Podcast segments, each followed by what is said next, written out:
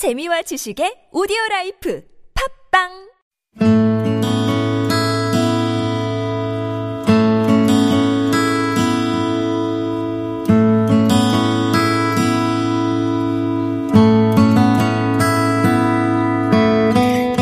안녕하세요. 가슴에 담아온 작은 목소리 이지선입니다. 언제부턴가 암이라는 말이 친숙해진 것 같아요. 암 환자 174만 명 시대. 우리나라 암 발생률은 인구 10만 명당 약 270명. 가족들 가운데, 동료들 가운데, 친구들 가운데 누가 암에 걸렸다고 해도 특별한 일이 아니라 흔히 있을 수 있는 일이 되었는데요. 우린 암 환자인 나 자신, 내 가족, 내 동료, 내 친구를 어떻게 대하고 있을까요? 가슴에 담아온 작은 목소리 166번째 이야기. 저는 암 환자 뽀삐입니다. 나부터 할게. 안녕하세요, 여러분. 뽀삐입니다. 저는 진짜로 사실 암에 제가 걸릴지 몰랐어요. 왜냐면 친구 오늘 목소리의 주인공 조윤주 씨는 8년 전 암 진단을 받았습니다. 당시 나이 24이었지요. 안녕하십니까. 저는 32살이고요. 난소암 3기 8년차 암환자, 암환자 뽀삐라는 계정, 유튜브 계정을 운영하고 있는 조윤주라고 합니다. 난소암 3기라는 걸 알게 된 건 수술을 마치고 나서였습니다. 사실 2011년도에는 난소에 혹이 있네요. 이렇게 들어갔는데 눈을 뜨니까 저는 중환자실이었어요. 딱 들어가서 혹의 모양을 봤더니 이거는 암인 것 같다. 그래서 조직 검사 맡겨놨고 수술이 총 8시간 정도 됐다고 하더라고. 저는 뭐 기억이 안 나지만. 그리고 나서 바로 항암 치료 들어갔고 그 항암 치료를 하면서는 너무 힘들어서 그냥 시간만 죽이면서 살았어요. 난소암의 특성상 초기에는 증상이 없어서 대부분 모르고 지내다가 진행이 된 후에야 발견하게 된다고 합니다.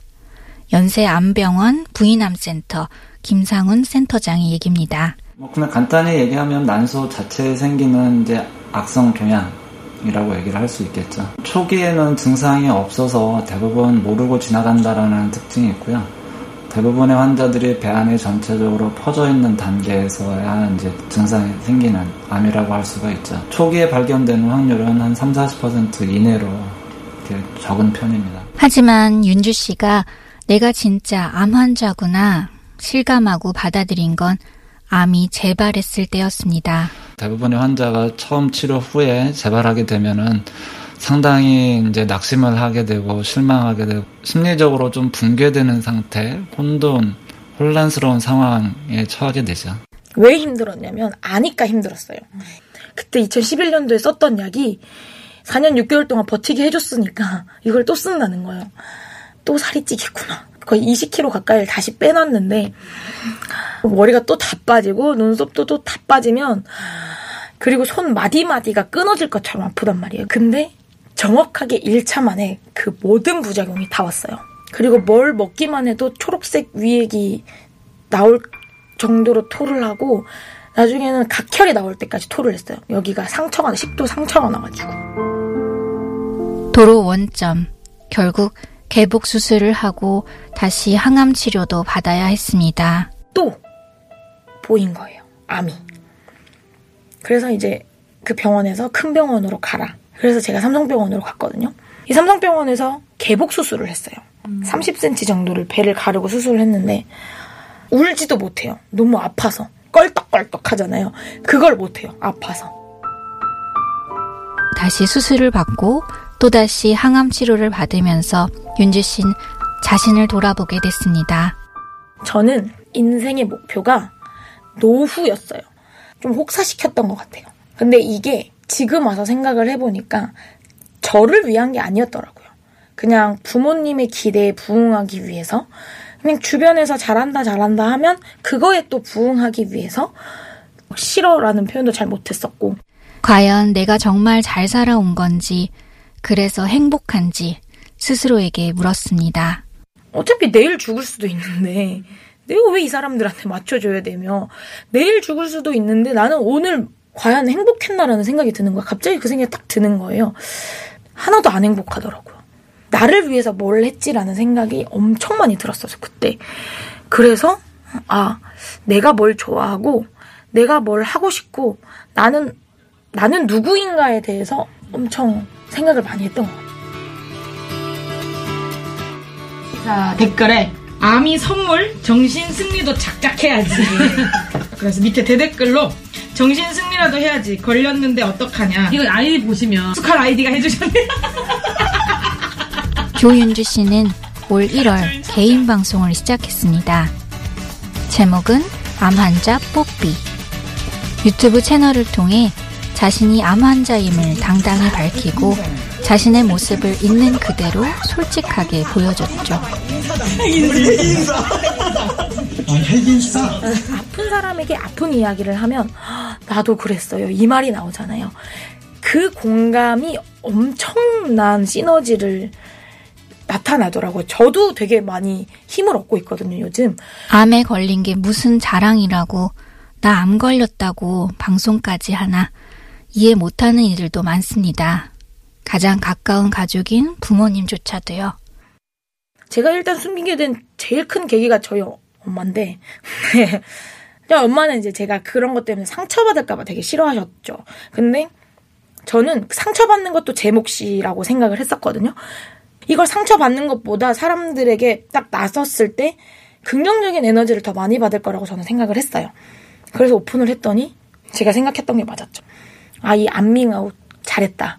이런 생각이 들게 됐었어요. 자신의 모습을 보면서 힘을 내는 암 환자들과 암 환자 가족들 덕분에 보람도 느끼고 윤지 씨도 힘을 얻습니다. 8년 만에 제 개인 SNS에 안밍아웃을 했습니다. 굉장히 아 제가 라이브 하면서 기억이 나는 댓글이 언니 제가 저번에 엄마 이제 정기 검진 간다고 했는데 이번에 갔더니 엄마가 완치됐대요. 이 댓글을 딱 받았는데 너무 너무 좋더라고요. 이게 그런데 그 댓글 밑에 같은 환우분들이 나라라라라 댓글 달려요. 축하드린다고. 그냥 그런 소통을 하는 것 자체가 제 목적이었는데 그 목적을 이룬 것 같아서 너무 좋고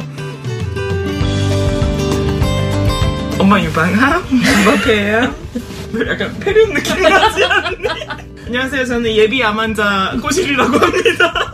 윤지 씨와 함께 방송을 하고 있는 꼬시리님. 둘은 중학교 때부터 친구 사이인데요. 꼬시리님은 부모님이 두 분 다 암으로 돌아가셨습니다. 엄마가 제가 24살 때 유방암으로 돌아가셨었고요.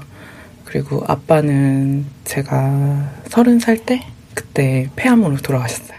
꼬시리님의 어머닌 집안에 가족력이 있던 것도 아닌데 암이 발병됐고 아버지의 암 발견도 갑작스러운 일이었습니다. 어, 한 명도 없었어요. 그 가족력이라고 부를 만한 게 없었고 집안 전체가 진짜 깜짝 놀랐고요. 왜냐면은 암이 우리 가족에게서 일어날 거라고는 정말 뭐 친가 외가 아무도 상상하지 못했고 아빠는 사실 발병을 확인하기 전에 건강검진을 몇 개월 전에 하셨었어요. 근데 그때 당시에는 이상이 없으셨거든요. 그래서 꼬시리님은 자신을 예비 암 환자라고 소개합니다. 그런데 이를 탐탁치 않아 하시는 분들도 적지 않다고 합니다. 제가 저는 예비암 환자 꾸실입니다. 이렇게 얘기를 하면은 나이도 어린 사람이 정말 암에 걸리고 싶어서 저런 소리를 하나? 어, 그게 얼마나 무서운 줄 알고 저렇게 장난스럽게 얘기를 하나? 이렇게 생각하시는 분들도 계세요. 근데 제가 예- 예비암 환자 꾸실이라고 했던 이유는 저희 엄마한테 갑자기 암이 찾아왔고 저희 아빠한테도 암이 갑자기 찾아왔고 또 제 제일 친한 친구인 뽀삐한테도 어느 날 갑자기 암이 찾아왔거든요. 근데 이 사람들이 특별히 몸에 나쁜 걸 한 것도 아니고 그리고 뭐 그렇다고 막 남들보다 특별히 엄청난 스트레스를 받은 것도 아니고 그렇다고 가족들이 막 유전력이 엄청 있어가지고 암의 그런 위험군에 있는 사람들도 아니었거든요. 근데도 어느 날 갑자기 암이 오더라고요. 그런 거 보면서 아 나도 언젠가는 암이 올지도 몰라. 자신이 부모님을 다 암으로 여인 처지라 암에 걸린 친구 윤주 씨 뽀삐님을 바라보는 마음도 남들 같지 않습니다. 너무 힘든 시간이었기 때문에 세상에 꺼내놓기가 쉽지가 않잖아요. 되게 용기가 필요한 일인데 또 기꺼이 자기가 힘든 시간을 겪었던 거를 털어놓고 또 수많은 사람들이 또 이 친구를 보면서 희망을 얻고 용기를 얻고 이런 걸 보고 되게 많이 자랑스럽고요 친구지만 어떤 결과가 나올지 일단 병원으로 가도록 하겠습니다. 개인 방송에서 암환자 뽀삐로 활동하고 있는 윤주 씨. 아직 완전히 암에서 벗어난 건 아닙니다. 지금 남들이 봤을 때는 되게 건강해 보이고 사실 암 환자라 그러면 진짜냐고 막 물어보는 분들도 계신데 일단 지금 치료는 중단된 상태고요. 지금은 추적 검사만 하고 있습니다. 이 추적 검사는 제가 양쪽 골반에 아직 암이 잔존해 있어요. 좁쌀만한 암들이 이제 퍼져 있는데 얘네를 딱히 항암 치료가 유의미하지 않을 것 같다라고 교수님이 말씀해 주셔가지고 그냥 지금은 추적 관찰만 하면서 우리 이 친구들이 크지만 않게 기도하고 있습니다. 수술 후 항암 치료를 하고 항암 치료를 마친 후엔 정기 검진을 받고 그럴 때면 긴장하고 사실 윤주 씨의 이런 일상은 다른 암 환자들과 크게 다를 게 없습니다. 방송을 통해 보여주는 건 바로 이런 그냥 있는 그대로의 그녀의 일상인데요. 기대 이상으로 큰 관심을 얻고 있답니다. 일단은 선생님이 이번에는 피 검사부터 안 하고 선생님을 봐가지고 무슨 말을 제일 사람들이 제일 많이 보는 컨텐츠가 저 정기 검진 가는 거 되게 많이 보시더라고요. 정기 검진 가고 이런 건데 지금 저희가 중점적으로 올리는 컨텐츠는 정말 아무렇지도 않게 살고 있는 거예요. 말 안 하면 그냥 일반인의 하루예요. 아침에 일어나서 주유하고 강의 갔다가 밥 먹고 또 다시 운전해서 집에 와서 스트레칭하고 집에 자고 이게 다예요. 이게 다인데 그런 일상생활의 모습을 보면서 사람들이 또 용기를 얻는 것 같은 느낌이 들어요. 아 나도 이 이 긴 터널에서 벗어나가면 저 사람처럼 일상생활을 할 수 있겠구나. 암 환자 뽀삐와 꼬시리님은 다른 암 환자들도 보다 당당하게 암 환자임을 밝히고 세상과 소통했으면 좋겠다고 합니다. 암 환자라는 생각에 너무 가둬두지 않으셨으면 좋겠어요. 모든 사람들 몸속에 있는 게 그냥 쫑긋하고 나왔을 뿐이지 그게 뭐 우리의 발목을 잡아선 안 된다고 생각하거든요. 암인 거 밝혔는데도 취업했어요. 막 이런 글들 뭐 피드 보면 되게 기분이 좋거든요. 우리는 창창하고 우리는 할 수 있는 게 너무 많고 그리고 이제 진단을 받으신 분들은 나한테 왜? 난 뭘 잘못했길래? 잘못한 게 없어요. 그냥 운이 나빴을 뿐이에요. 우리는 그냥 남들보다 좀 더 일찍 암이 왔고 물론 죽, 죽을 때까지 안 오면 제일 좋겠지만 그래도 이미 온 거 울고 싶으면 울고 내가 이걸 해도 되나 싶으면 하고 지금 이 순간을 회피하지 않으셨으면 좋겠어요. 그리고 암 환자를 대할 때 너무 유별나게 굴지 않았으면 좋겠다고 합니다. 배려를 안 하는 게 센스예요.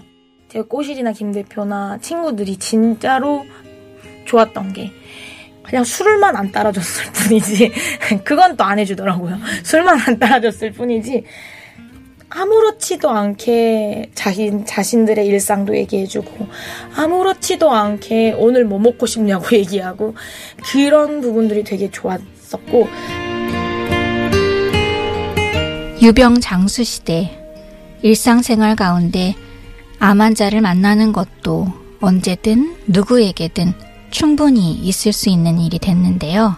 선의로 한 말이나 행동이지만 암 환자에게는 오히려 상처와 부담을 줄 수도 있다는 것. 암 환자 뽀삐 윤주 씨의 말대로 아무렇지도 않게 환자가 아닌 그냥 친구로서, 가족으로서, 동료로서 자연스럽게 대해주는 게 더 큰 배려와 존중일 수 있다는 것 기억해야겠습니다. 버킷리스트는 셋이서 다이어트 성공을 해서 칸쿤 개를 들고 있어요. 칸쿤 여행 여행 그 개를 들고 있어서 셋이서 칸쿤에 가서 비키니를 입고 놀려야죠. 그 좋은 거 다 같이 봐야지. 이게 암이든 다른 시련이든 지나가더라고요. 이 또한 지나가리라라는 굉장히 좋은 말이 있지 않습니까? 지나가더라도. 가슴에 담아온 작은 목소리 166번째 이야기. 나는 암 환자 뽀삐입니다. 연출 천효진, 구성 방은영, 저는 이지선이었습니다.